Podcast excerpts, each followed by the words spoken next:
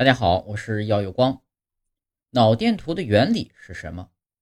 一九八六年十一月十二日，我国医学界首次获得脑电图正常值数据，结束了几十年来依靠欧美和日本脑电图标准的历史。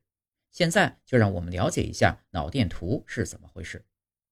脑子也是一座发电厂，脑细胞的活动会产生电流。经测定，脑子产生的电流极其微弱，电压很低。只有几十到几百微伏，一微伏呢相当于一百万伏之一。一般城市用的交流电电压是二百二十伏，人的大脑产生的脑电压仅是市电电压的两千万分之一，所以呢是一座微型发电厂。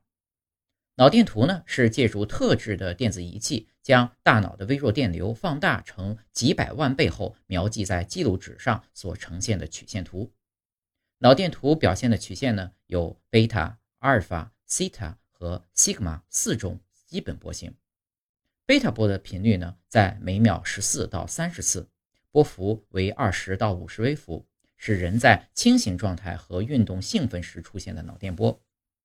阿尔法波的贝呃频率呢，在每秒八到十三次，波幅五十微伏，是人在疲劳状态下朦胧入睡时出现的波形。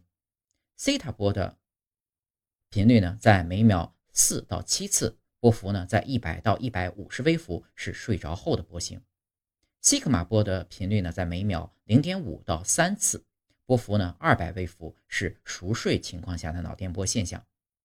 脑电图可以用来研究不同生理情况下的脑活动，也可以用来诊断大脑疾病，例如大脑半球患有肿瘤、脓肿等病变时。清醒状态下，可在某个部位出现不该出现的西塔波或西格玛波，所以呢，说它是医生的好助手。